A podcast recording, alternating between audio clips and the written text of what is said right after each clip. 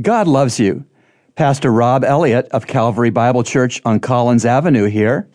Let's talk about the worth of having God to count on.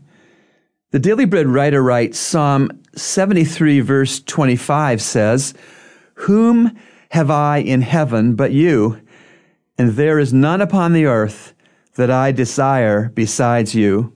A cynic asked an elderly believer who had endured great physical pain for 20 years, What do you think of your God now? The godly sufferer replied, I think of him more than ever.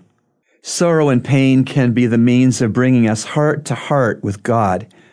When repeated strokes of adversity have robbed us of health, friends, money, or favorable circumstances, God then becomes the only thing in life for us we come to love him for who he is and not merely for what he has to give. When we have nothing left but God, we find that God is enough.